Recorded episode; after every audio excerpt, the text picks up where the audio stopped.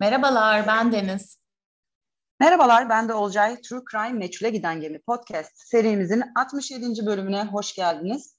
Ee, bu bölümde yine Amerika Birleşik Devletleri'ndeyiz, Kansas City'deyiz. 2011 yılına gideceğiz. 10 aylık bebek Liza Irvin'in ortadan kayboluş hikayesini inceleyeceğiz. Kendisi gece yarısı bir anda karyolasında e, gözükmüyor, bulunamıyor. Nerede olduğu bilinmiyor. Fakat buna geçmeden önce ben e, Deniz'e bir şey sorayım. Nasıl geçti iki haftan tatil? Tatil. Bir haftası tatilde ama. Güzel geçti. Şu an zaten kameradan Olcay'la beni görmeniz lazım. Siyah ve beyaz olarak. ya yapıyoruz. Ama gerçekten siyah ve beyaz olarak. Evet, hatta ben şu anda bunun e, şeyini alıyorum. Allah paylaşırız story'de. Güzeldi. Bir yandan işte e, yeni bölüm kaydetmeyi özledim. Yani sizi hiçbir zaman bölümsüz bırakmıyoruz biliyorsunuz ama bazen önden kayıt alıyoruz falan. O yüzden iki hafta yeni kayıt almadığımız oluyor. Çektin mi fotoğrafımız kardeşim? Çektim kardeşim. Teşekkür ederim. Ee, o yüzden tekrardan kayıt almak beni hem heyecanlandırıyor hem korkutuyor. İnşallah anlatabiliriz. Şeyler hakkında ne diyorsun? Son iki bölümümüzü bayağı din, beğendi sevgili dinleyicilerimiz. Ya şahanesiniz. Biz orada tembellik yaptık aslında. Normal normaldeki çalışmamızın yarısı kadar çalıştık, bölüştük ve siz bizi tembelliğe itiyorsunuz. Çok hoşuma Arada yaparız ama değil mi olacak? Evet evet ben çok sevdim, çok eğlendim. Belki şeyi değiştirebiliriz ama yani çocuk katil çok sert geldi bana. çok çok ağırdı. Midem bulandı orada seni dinlerken. Evet o biraz can acıtıcıydı. O zaman tekrardan bu bölümde eski formatımıza, her zamanki bilindik formatımıza geri dönüyoruz. Evet, Liza Irvin'in hikayesini dinleyeceğiz şimdi. Deniz bize anlatabilir misin? Nasıl Hemen. bir olay oldu? Hemen anlatayım. Liza'nın ailesinden bahsedelim öncelikle. Annesi 27 yaşındaki Deborah ve babası 29 yaşındaki Jeremy. Ee, garip şekilde bunlar nişanlı İkisinin de daha önce evlilikleri var. Şöyle, Deborah ilk kocasıyla 2002 yılında tanışıyor, üniversite ikinci sınıftayken. İkisi de aynı markette çalışıyormuş. Deborah evin en büyük çocuğu bu arada. Onun da annesi ve babası boşanmış. Boşanmanın ardından annesi, iki erkek kardeşi ve kendisi doğuya Delaware bölgesine taşınmış. Babası da onlara yakın olmak için peşlerinden yine aynı şekilde doğu yakasına taşınmış. Hatta bir noktada hepsi aynı evi paylaşmaya başlamışlar. Deborah ve annesi evin bodrum katında, babası ve iki kardeş de üst katta kalıyormuş. 2001 yılında annesi vefat etmiş kalp yetmezliğinden dolayı. O sırada Deborah 15 yaşındaymış. Bu arada bu bir yere bağlanacak merak etmeyin. Boşuna hiçbir bilgi vermiyoruz biz. Annesi öldüğünde 8 yıldır adsız alkolikler grubundaymış. Eski kocasının yani Deborah'ın babasının söylediğine göre bazen o kadar sarhoş olurmuş ki çocuklarla kendisi ilgilenemiyormuş ve yani alkolden dolayı içki içtiği için kendisiyle ilgilen kendisi ilgilenemediği için kardeşi çocuklarla ilgilenmeye geliyormuş. Anne vefat ettikten sonra aile tekrar Missouri'ye dönüyor. Liza bu sıralar 16 yaşına basıyor. Ee, babasıyla ilişkileri çok kötü durumda. Çünkü annesinin içki probleminden ve hatta ölümünden dolayı babasını sorumlu tutuyor. Bu yüzden de Shawn'la e, markette çalışan arkadaşla aynı markette çalıştığı Shawn'la e, tanışır tanışmaz onun üvey annesiyle yaşadığı eve yerleşiyor. Daha 16 yaşındayken. Dört tane çocuk var bu evde. Bu çocuklar kadının Şam'ın babasından olan 4 aylık çocuğu, eski kocasından olan çocuğu, Şam ve kız kardeşi biraz e, karışık bir ev. Deborah başta ev işlerine yardım ediyor ve bebeğe bakıyor. Bu yüzden çok seviyorlarmış onu. Ama üvey annenin tek bir kuralı var. Ya yani, okey beraber e, kalabilirsiniz bu evde hiç sorun değil. İşte Deborah da bizim kızımız olur falan. Ama kesinlikle aynı yatağı paylaşmayacaklar diyormuş. E, ama günün birinde onları aynı yatakta yakalıyor ve diyor ki madem yetişkin gibi davranıyorsunuz okey o zaman kendi evinizde yaşayın demiş. Bunun üzerine bu ikili de evlenmeye karar vermiş. Yani böyle bir evlilik biraz mecbur mecburiyetten, çocukluktan ve salaklıktan dolayı evlenmişler. Deborah'nın babası 17 yaşındaki kızın evlenmesine izin vermiş. Evlendikten sonra North Carolina taşınmışlar. 2005 yılında Deborah'ın ilk çocuğu doğuyor, Michael. E, ama zaman içinde ikili arasında işler geriliyor. Shaw'nın çünkü işleri kötüleşiyor ve ayrı yaşamaya başlıyorlar. Bir noktada Deborah ve oğlu Shaw'nın üvey annesinin evine geri dönüyorlar saçma bir şekilde. Ama ilerleyen günlerde Deborah akşamları herkes uyuduktan sonra kadının kamyonetini alıp kaçıyor. İşte böyle yine evin kurallarına uymayan hareketler yapıyor. Kendisi bir genç zaten. Kadın da bir noktada artık aa yeter diyor yani. Daha ne kadar Deborah'ya tahammül edecek ve Deborah'ı evden kovuyor. Neyse efendim. ben burada eklemleyebilir miyim? Deborah'ın bu yani bu nasıl bir karaktersin ya? Sen el alemin annesinin evine gidiyorsun. Çoluğun çocuğunu alıp Şan ortalıkta yok. Bir de kamyonetini kaçırıyorsun kadın. Ya yüzsüzlüktür bu Deborah ya. Çok Yani haylaz bir çocuk olduğunu söyleyebilirim. Deborah işte evden kaçıyor, pardon evden kovuluyor. Sonra bir ayakkabıcıda çalışmaya başlıyor. Deborah mesai arkadaşlarına düşkünlüğüyle biliniyor zannedersem. Çünkü burada da Jeremy ile tanışıyor. Jeremy de zaten demin bahsettiğim günümüzdeki yani 2011 yılındaki olayındaki olayındaki nişanlısı. Yani e, Deborah ile Jeremy'yi tanıştırdık efendim. Jeremy nasıl biri? E, kendisi bir elektrikçi, genç bir elektrikçi. Onun da eski bir ilişkisinden oğlu var. O da 2011 yılında 8 yaşındaymış. Neyse bu ikisi, ikili birbirlerini buluyorlar. 11 Kasım 2010'da da artık e, kendi çocukları oluyor. Lisa. Bu sırada Deborah evde çocuklarına bakıyor. Jeremy de elektrikçi olarak çalışmaya devam ediyor. Şimdi 2011 yılındayız. 3 Ekim günü. Jeremy her gün olduğu gibi yine sabahtan işe gidiyor.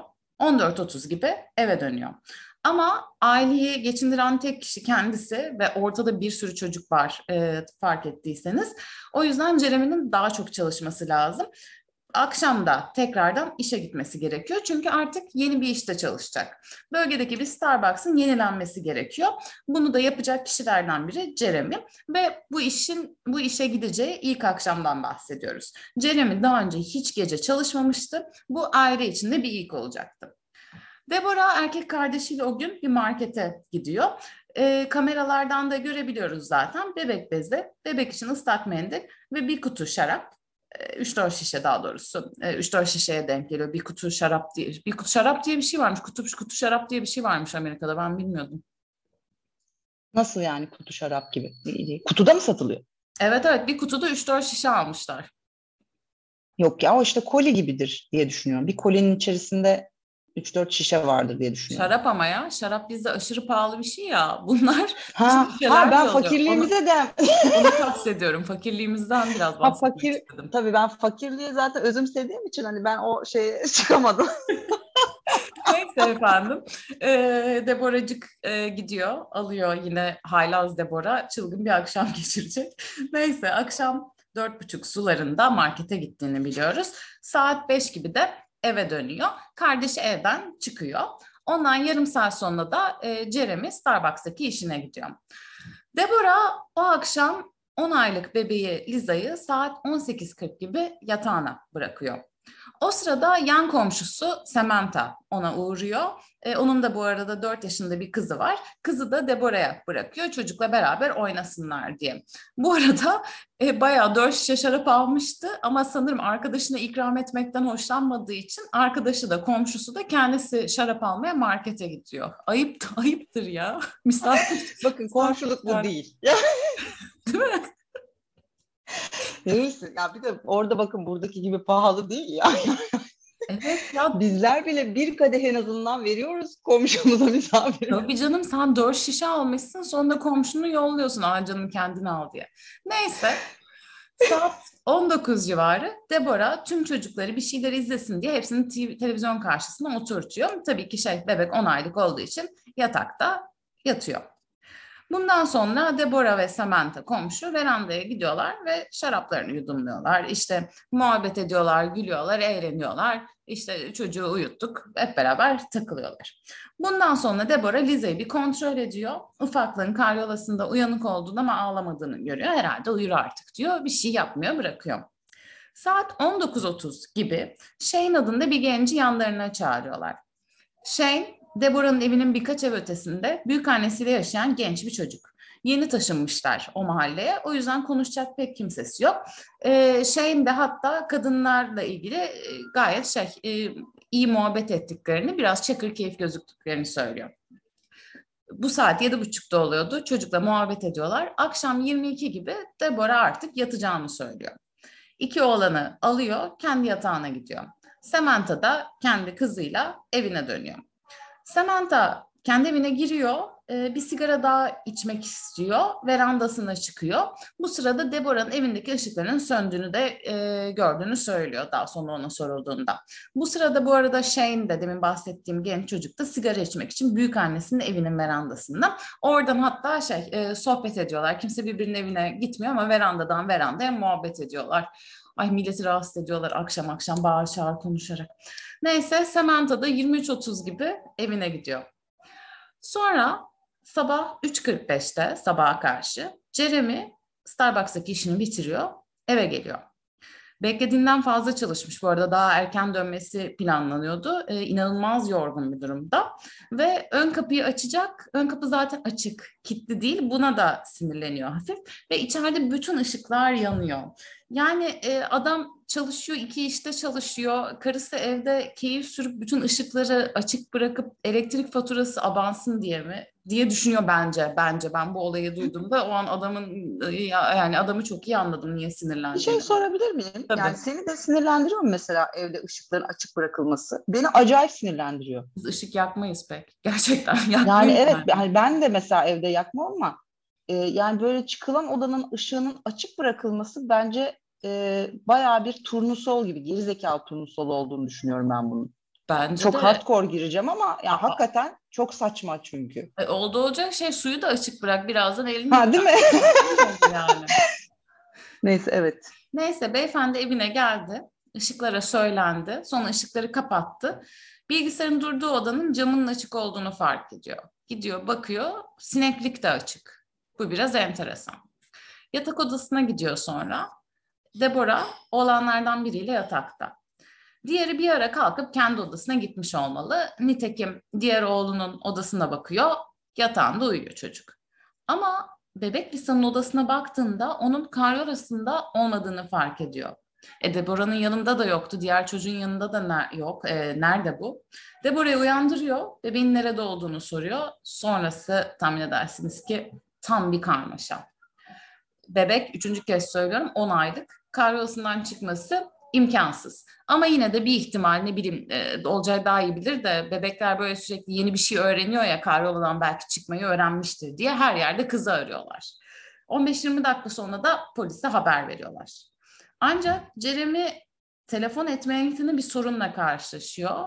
Ailenin üç cep telefonu var. Jeremy'nin cep telefonu, Deborah'ın cep telefonu ve diğer telefon ne? E, diğeri şey bozukmaya bozuk bir tane telefon. Çalışmayan bir tane telefon e, Deborah'ın dedesinin kadına verdiği telefon.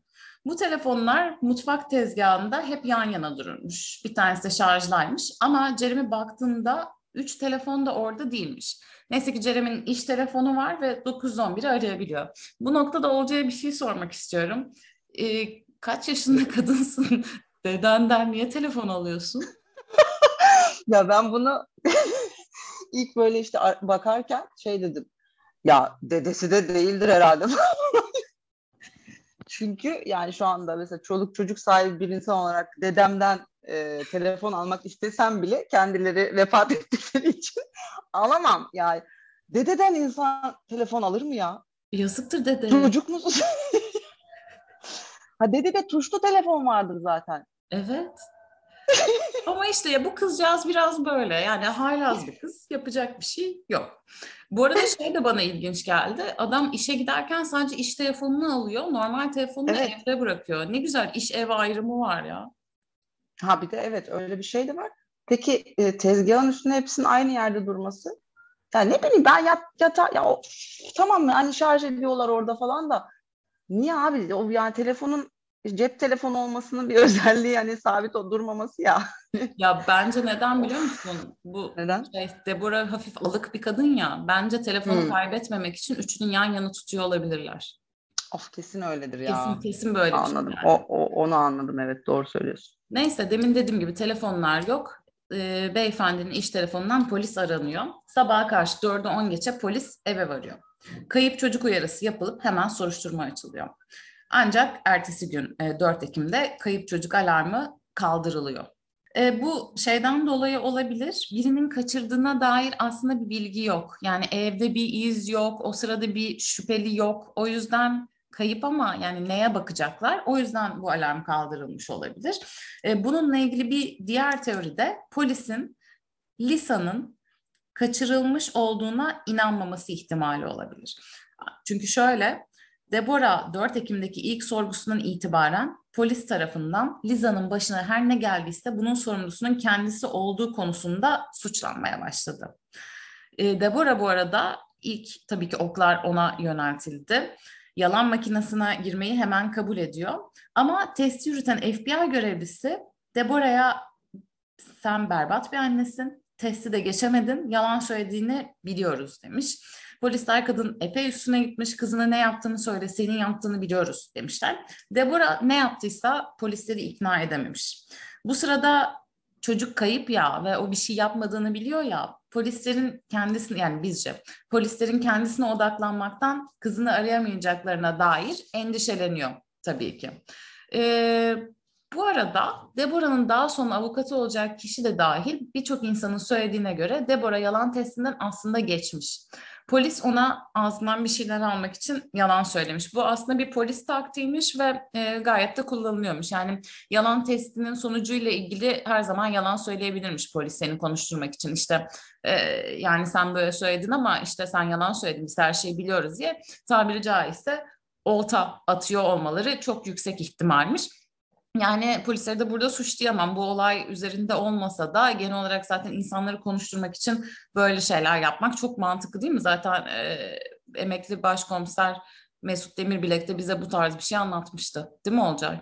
Evet evet aynen öyle. Daha, ya bununla ilgili başka taktikler de varmış işte şey yani örneğin arama izni e, çıkartıyorlar ya da çıkartma aşamasında da işte savcılığa başvuru yapılmış e, soruşturma e, soruşturulan kişiye şey diyorlar. Zaten arama izni çıkardık. Bulduk bile senin elindeki evindeki şeyler. İşte hadi anlat da en azından e, cezan az olsun gibi bir, bir takım taktikler var. Bu da yani son derece normal ve anlaşılır tabii ki bence de.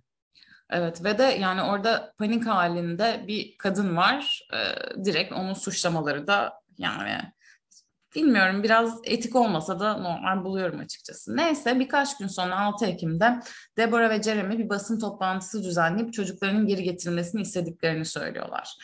E, bu arada o röportajı daha doğrusu bu şeyi e, videoyu izledim. Burada dikkatimi çeken bir şey var. Kadın şey diyor işte e, lütfen işte çocuğumuzu geri getirin bir yere bırakın işte hiçbir şey sorgulamayacağız falan bunlar normal böyle şeyler söylenebilir o çaresizlikte.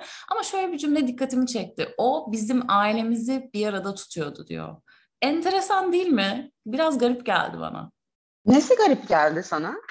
Ya şöyle e, ya muhtemelen şeyden bahsediyor. İkisinin de işte ayrı ayrı çocukları var ama işte tekrar, yani birlikte Hı-hı. çocukları var. O yüzden biz bir aile olduk gibisinden bir şey mi? Yani benim çocuğum yok. Bunu fark etmişsinizdir sürekli. Buraya o yüzden yani aile... hadi ya. aile olunması için çocuğun gerekli olduğunu düşünmediğim için belki daha bir dikkatli dinlediğimde hmm. bir garip geldi o cümle bana. Garip değil diyorsan yani. yani bence şey e, ya bu alıklıktaki bir karakterden bu kadar ince bir cümle çıkmaz. öyle bir şey değil o. O öyle öyle konuşmuş yani zaten panik içerisinde kafa gitmiş. Bence oradan hmm, senin kadar derinlikli düşündüğünü düşünmüyorum yani. Teşekkür ederim. Ben oradan bir teori çıkarttım çünkü en son söyleyeceğim size. Hadi bakalım merakla Neyse, bekliyorum. bu basın toplantısıyla aynı zamanda Kansas City Polis Teşkilatı amiri de basınla konuşuyor ve Liza'nın annesiyle babasının artık kendileriyle işbirliği yapmaktan vazgeçtiğini söylüyorlar. Ay neden acaba kadını mahvettiğiniz için olabilir mi? Ya yani ben bence iyi bile dayandı kadın bu arada. O, o sürekli sorgu sorgu sorgu sorgu saatlerce sorgulamışlar kadını ya. Ya aynen öyle. E, bu arada Amerika'da yaşanan olayların istatistiğine bakıldığında özellikle küçük yaştaki çocukların kaçırmaları vakasında bunu yapan kişi ya da kişiler genelde çocuğun tanıdıkları oluyor. Polis birinin açık camdan içeri girdiğini düşünmüyor. Çünkü bir kere cam çok küçük.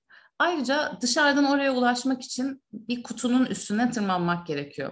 Ve tüm bunları yaparken de epey bir ses çıkabilir.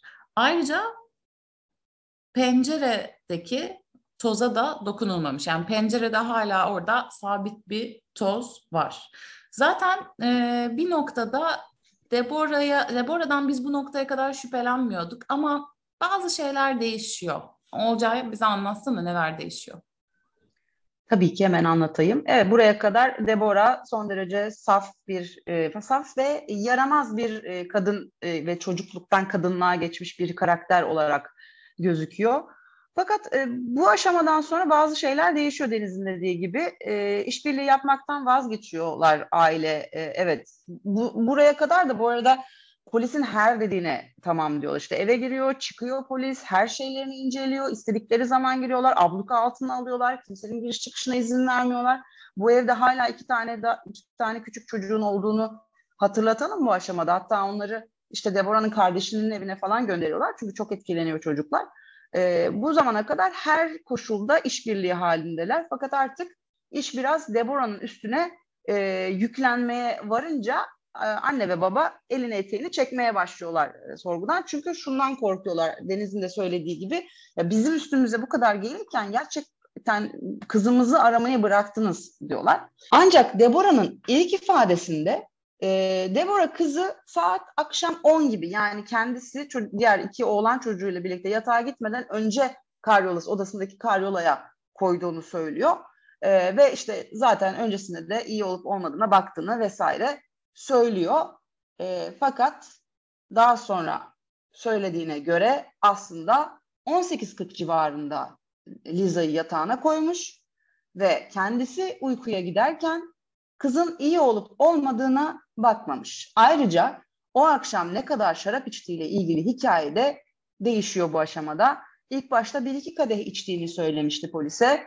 Daha sonra e, sarhoş oluncaya dek içtiğini itiraf ediyor ve kaç kadeh içtiğini hatırlamadığını söylüyor. Hatta bununla ilgili bir programa, televizyon programına katılıyorlar ve orada da oradaki e, sunucu epey bir sıkıştırıyor Deborah'yı. E, şey soruyor işte kaç kadeh içtiniz hatırlıyor musunuz? Hatırlamıyorum. Beş, beşten fazla mıydı? Evet. Ondan fazla mıydı diyor. Hayır diyor. E, yani beş ila on kadeh arasında içtiğini söyleyebiliriz. Bu da aşağı yukarı bir buçuk şişeye falan denk geliyor değil mi Deniz? Sanki öyle bir şey bir buçuk Aynen bir buçuk bile Zaten geçiyor gibi bir şey. Dört şişe kendi aldı komşusu bir iki şişe aldı hala evde şarap evet. E, bir buçuk yani ikiye yakın şişe de e, insanı tabii biraz sarsar diye düşünüyorum. Bir de kısa bir zamanda da kendi yani. alkolizmimi dans ettim. Beş kadeh şu kadar eder. Ama ama kısa bir zamanda içmiş bir de direkt çarpılmıştır yani. Evet.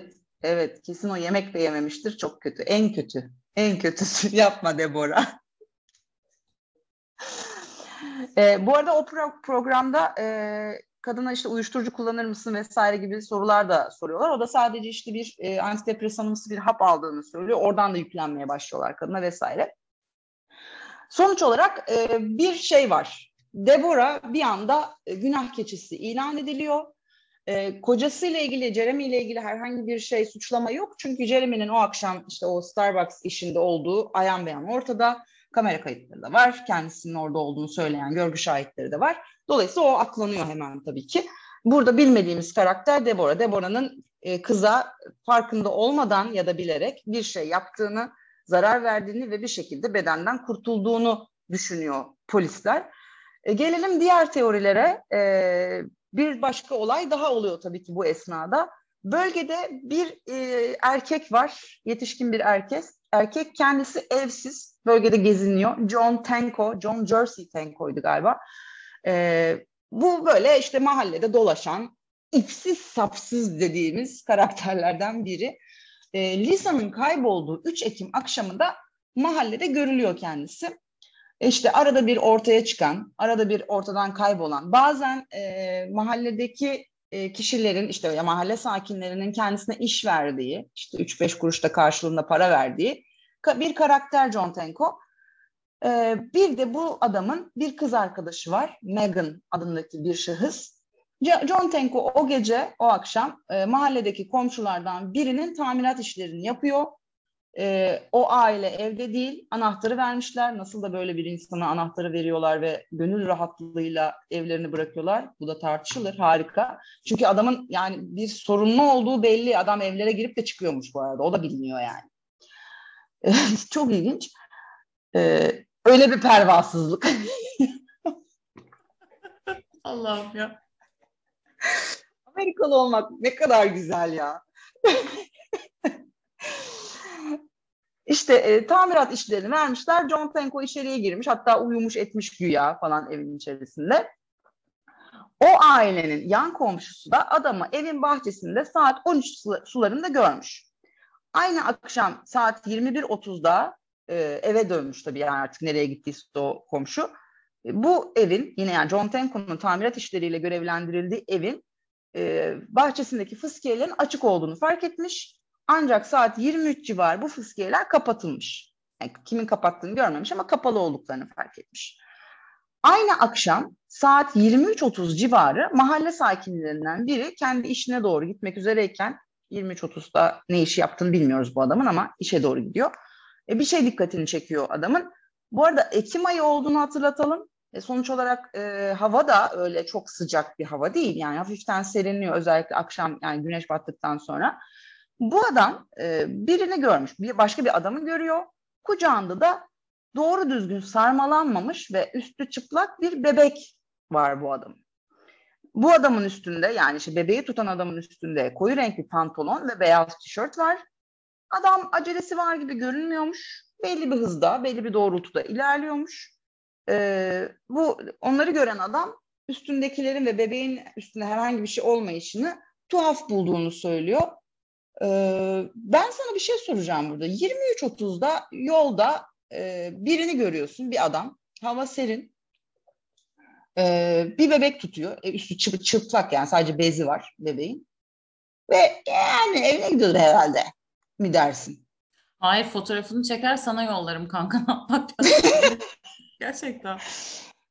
Ya neyse 23.30'da bu oluyor. Başka daha da bir şeyler daha oluyor. Bana çok acayip geldi bu çünkü. Bayağı, ben direkt bayağı. polisi ararım yani. Böyle bir şey görsem bu ne yapıyor ya bu saatte? Bu çocuk çıplak çünkü ve üşüdüğü ortada aşikar yani.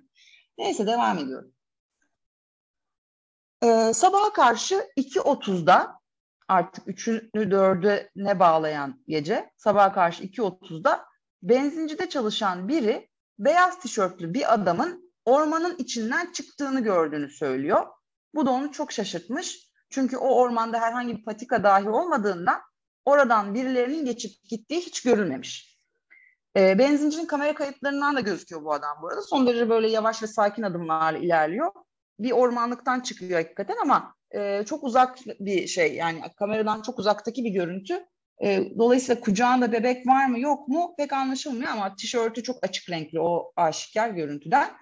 E, bundan da kısa bir süre önce yani 2.30'dan kısa bir süre önce hatta tam olarak 2.27'de bir çöp konteynerinde yangın çıktığına dair bir ihbar alıyor polis.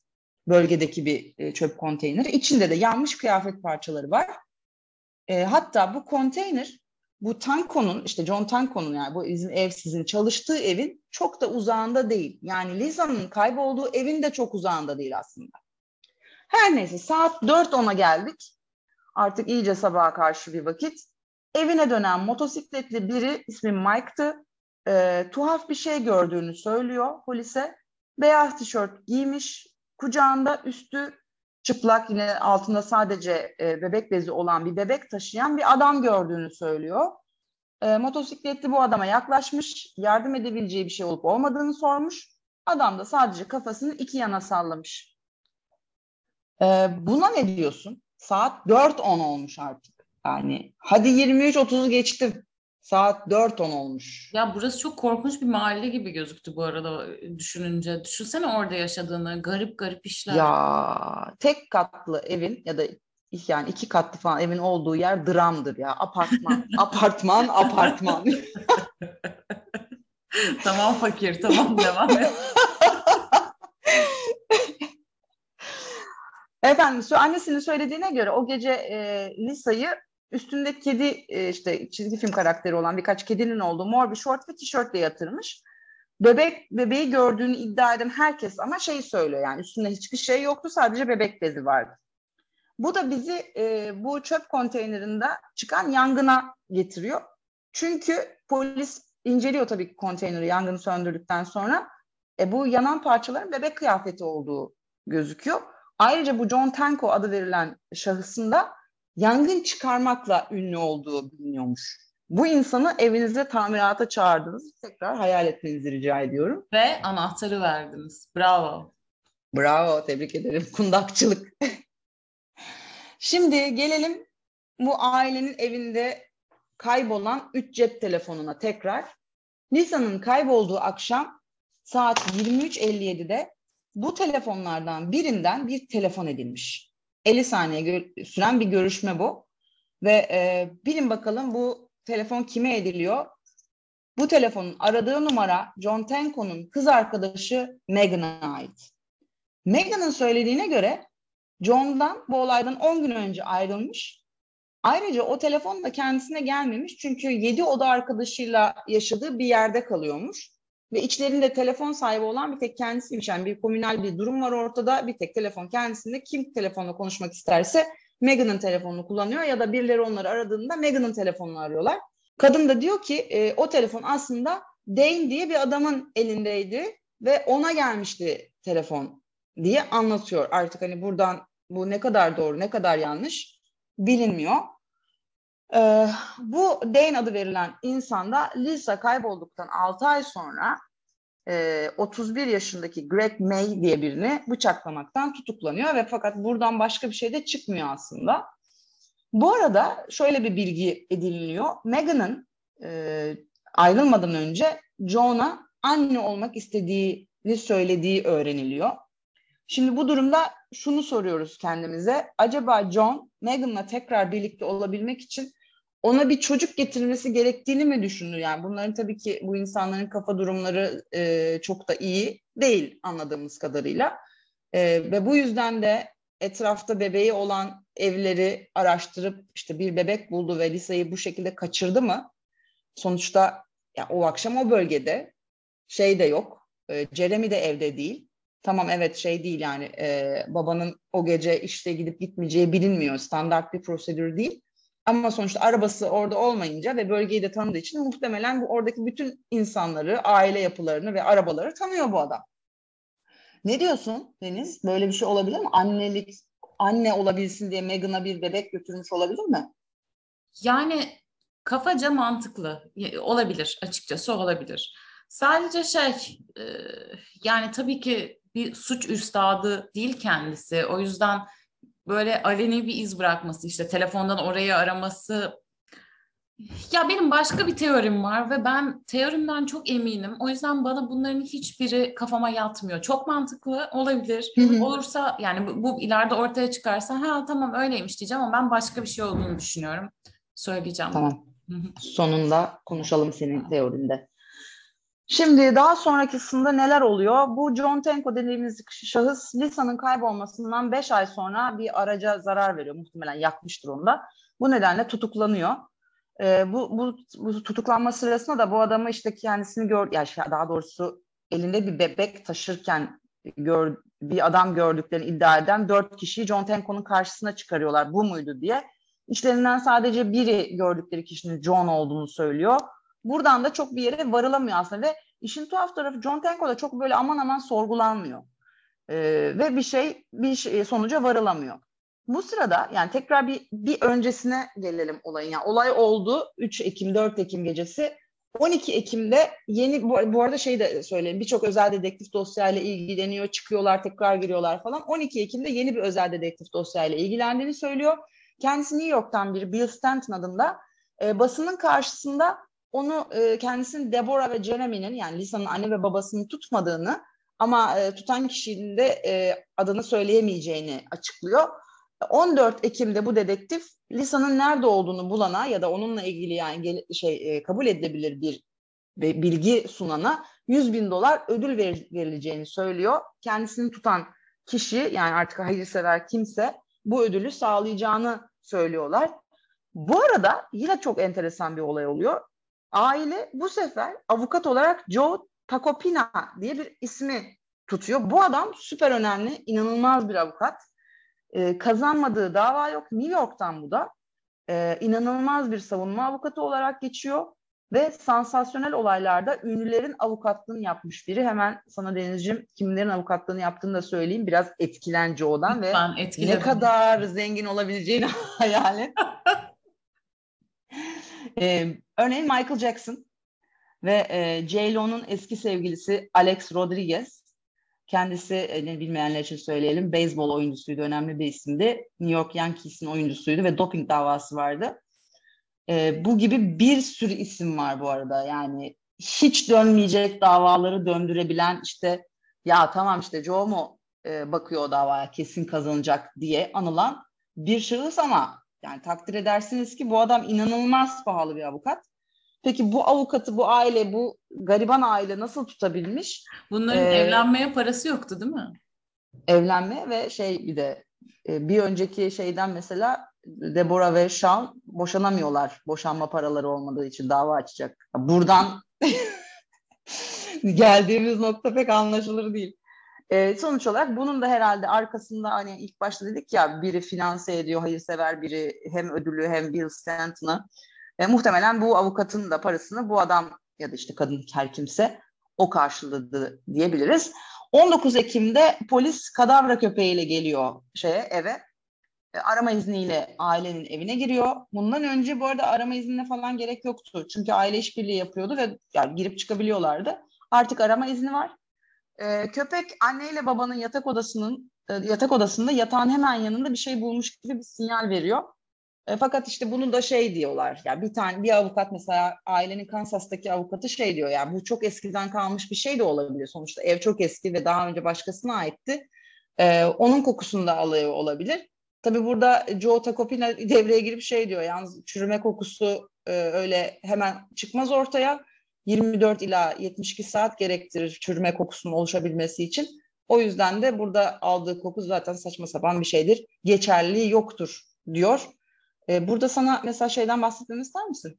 İnsan bedeninin çürüme evresinden. Biraz çok, iğrençleşelim mi? isterim ya. Diyorum ki neden bahsetmiyorsun? Yani kaç bölüm oldu bundan nasıl hiç bahsetmedik? Lütfen bahset. Bahsedeyim hemen. Çok seviyorum çünkü beden çürümesinden hoşlanan kadın. evet, ölümden 24 ila 72 saat sonra iç organlar bozulmaya başlıyor efendim. Biri size sorarsa ortamlarda hava atarsınız. Fena mı? Ölümden 3-5 gün sonra vücut şişmeye başlıyor. Ağızdan ve burundan kanlı köpükler sızıyor. İçimizdeki kan boşalıyor yani. Evet, iğrenç. Değil mi? Ölümden 8 ila 10 gün sonra iç ya bu kan tabii bozulmaya başlıyor. Karın içindeki organlarda gaz birikiyor ve vücut yeşilden kırmızıya dönüyor. Ölümden birkaç hafta sonra tırnaklar ve dişler dökülüyor ve bir ay sonra da vücut artık sıvılaşmaya, tamamen çürüme moduna geçiyor efendim. Varacağımız yer bu Denizciğim.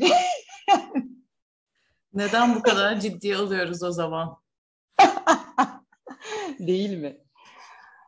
Ee, buraya kadar söyleyeceğin bir şey var mı? 2013 yılında bir şey daha oluyor ama oraya geçmeden istiyorsan konuşalım. Konuşalım konuşalım. Bu arada e, bu dosyayı biz ilk yani birkaç kez duymuştuk hatırlıyorum ben. Bebekçik de çok tatlıymış yani hala da çok tatlı ya, evet. yaşıyorsa. E, şey fotoğraflarında gördüğümü hatırlıyorum çünkü. Yine Blue TV'den bir belgesel izledim. Şey var ya e, People's Magazine e, araştırıyor diye bir şey var. Ama buradan yine bir eleştirim var. Blue TV eleştirmiyorum artık. Bıraktım onu yani dublaj falan ne yapıyorlarsa yapsınlar. Gerçek durumunda bile değil. Çok kötü araştırmışlar. Hiçbir şey araştırmamışlar. Hiçbir şey yapmamışlar. Evet, yani, Biz daha iyi gerçekten. araştırıyoruz. Çok çok vasat ve çok az bilgi içeren bayağı işe yaramaz bir belgeseldi yani. Baya preview gibi bir şey yani böyle bir şey var. İstiyorsan evet. kendin araştır gibi bir şey. Nitekim biz e, sizin için bunu yaptık yani. Tabii ki. Tabii ki yapacaktık. Hadi yani. teorimi söyleyeceğim. Anlat 2013'te ne olmuş Allah aşkına. Hadi Allah aşkına anlatayım. Küçük bir şey zaten hemen hızlıca e, anlatıp geçelim. 2013 yılında Yunanistan'daki bir roman kampında sarışın mavi gözlü bir kızın bulunduğu haberi geliyor e, kıza Maria ismini veren anne ve babası onu Bulgaristan'da evlat edindiklerini söylüyorlar. Sonunda da ne oluyor biliyor musunuz? İki kızın yaşlarını tutmadığı anlaşılıyor. Çünkü Maria 4, lisesi 3 yaşlarında. Ben fotoğrafı görünce şey dedim mesela arkadaşım bu koca kız ya yani ya, yani bunu bunu nasıl hayır nasıl haberler yapılıyor bununla ilgili ya inmiyor böyle şey televizyon kanalları. Kesin o, kesin işte Lisa. Ya bayağı büyük çocuk ya o. Neyse Maria'nın da zaten biyolojik annesi sonradan bu, bu işte bulunuyor. Bulgaristan'da 38 yaşında bir kadın hani o sırada bulunduğu yılda 2013 yılında zeytin işçiliği için gittiği Yunanistan'da bir kız doğurmuş. İsmi de Maria. Orada da bir aileye satmış kızı. Ee, böyle bir ama durum sonra kızı geri bulup yine kadına mı geri verdiler? Ay çok kötü ya. Güldüm ama çok kötü. Ay şey bayağı berbat bir olay ama ya olayın şey ironisine güldük yani. Ay kaç bölüm oldu Evet. neye güldüğümü açıklıyorum gerçekten. ya evet artık bunu da açıklamayalım ya. Ee, evet Sen- Sayın Deniz. sen ne diyorsun? me- merakla bekliyorum teori. Ya, Ya tam ben- teorimi söyleyeceğim, teorimi söyleyeceğim. Hadi söyle söyle hadi sen söyle. Arkadaşlar çok aleni olarak gözükmüyor mu? Yani inanılmaz ortada değil mi? Kardeşim bu komşular neden sorguya alınmıyor? Siz avanak mısınız? Bakın e, en son saat 6.40 gibi çocuğunu gördüğünü söylüyor. Yanındaki komşu kaçta görmüş kendi çocuğuyla oynayan. Diğer adam nerede? Kesinlikle ya iki komşu ya da sadece o kadın bu işin içinde. Neden? Akşam o evin boş olduğunu bir tek o kadın biliyor ve o adam biliyor. Adamın eve geç döneceğini sadece onlar biliyor. Yani şöyle kadını konuşturup içkiyi bile o içirmiş olabilir. Ek şarapları sırf bunun için bile almış olabilir. Bunun evet şaraba vurgun nedeni de oydu. Arkadaşlar bu podcast'te her şey bir şeye bağlanır. Sadece Asla.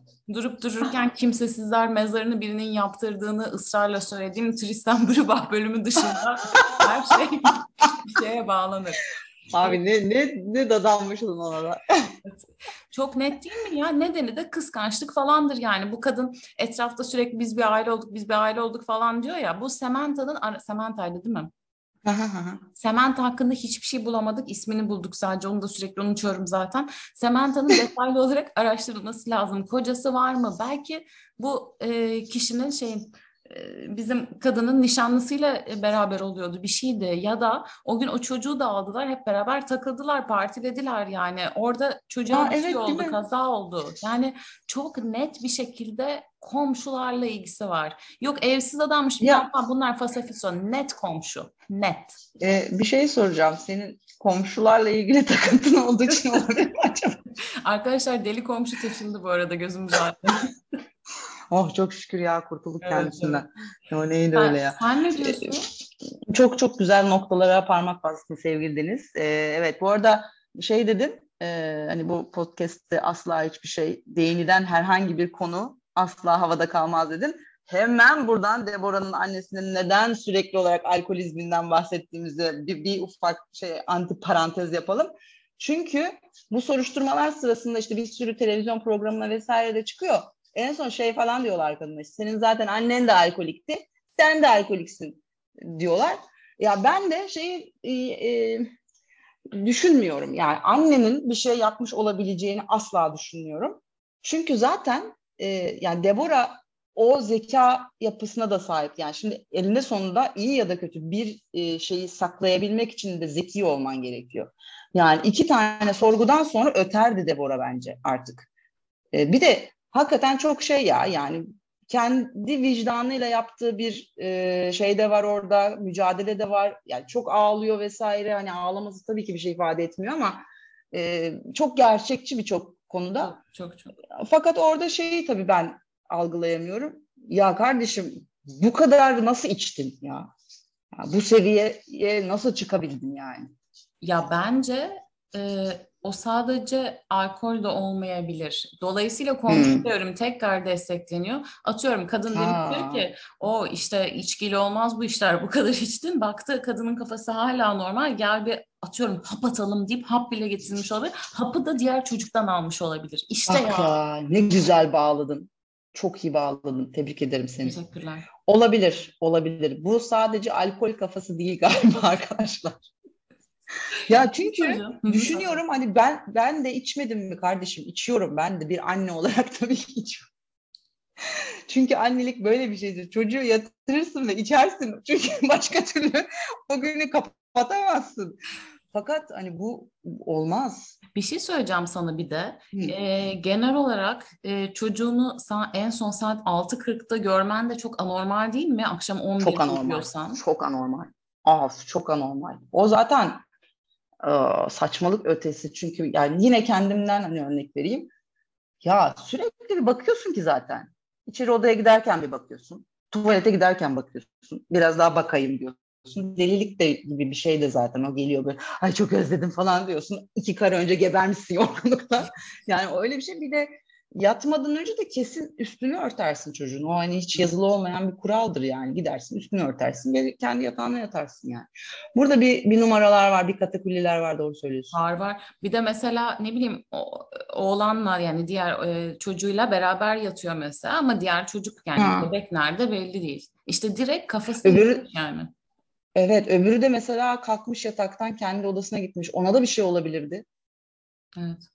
Hı. Çocuklar öbürü olanlardan biri ya bu bilmiyorum. Ve Çok bak, acayip. kendi teorimi desteklemek için bir şey daha söyleyeceğim. Üç telefonun yan yana orada olduğunu o kadın biliyor. Kesin bunun aptal bir goy goyu vardır demiştir. İşte benim dediğim gibi biz işte biraz gerizekalıyız telefonları kaybetmemek için yan yana tutuyoruz ona demiştir yani. Çünkü dışarıdan olabilir. gelen kimse yok orada yani.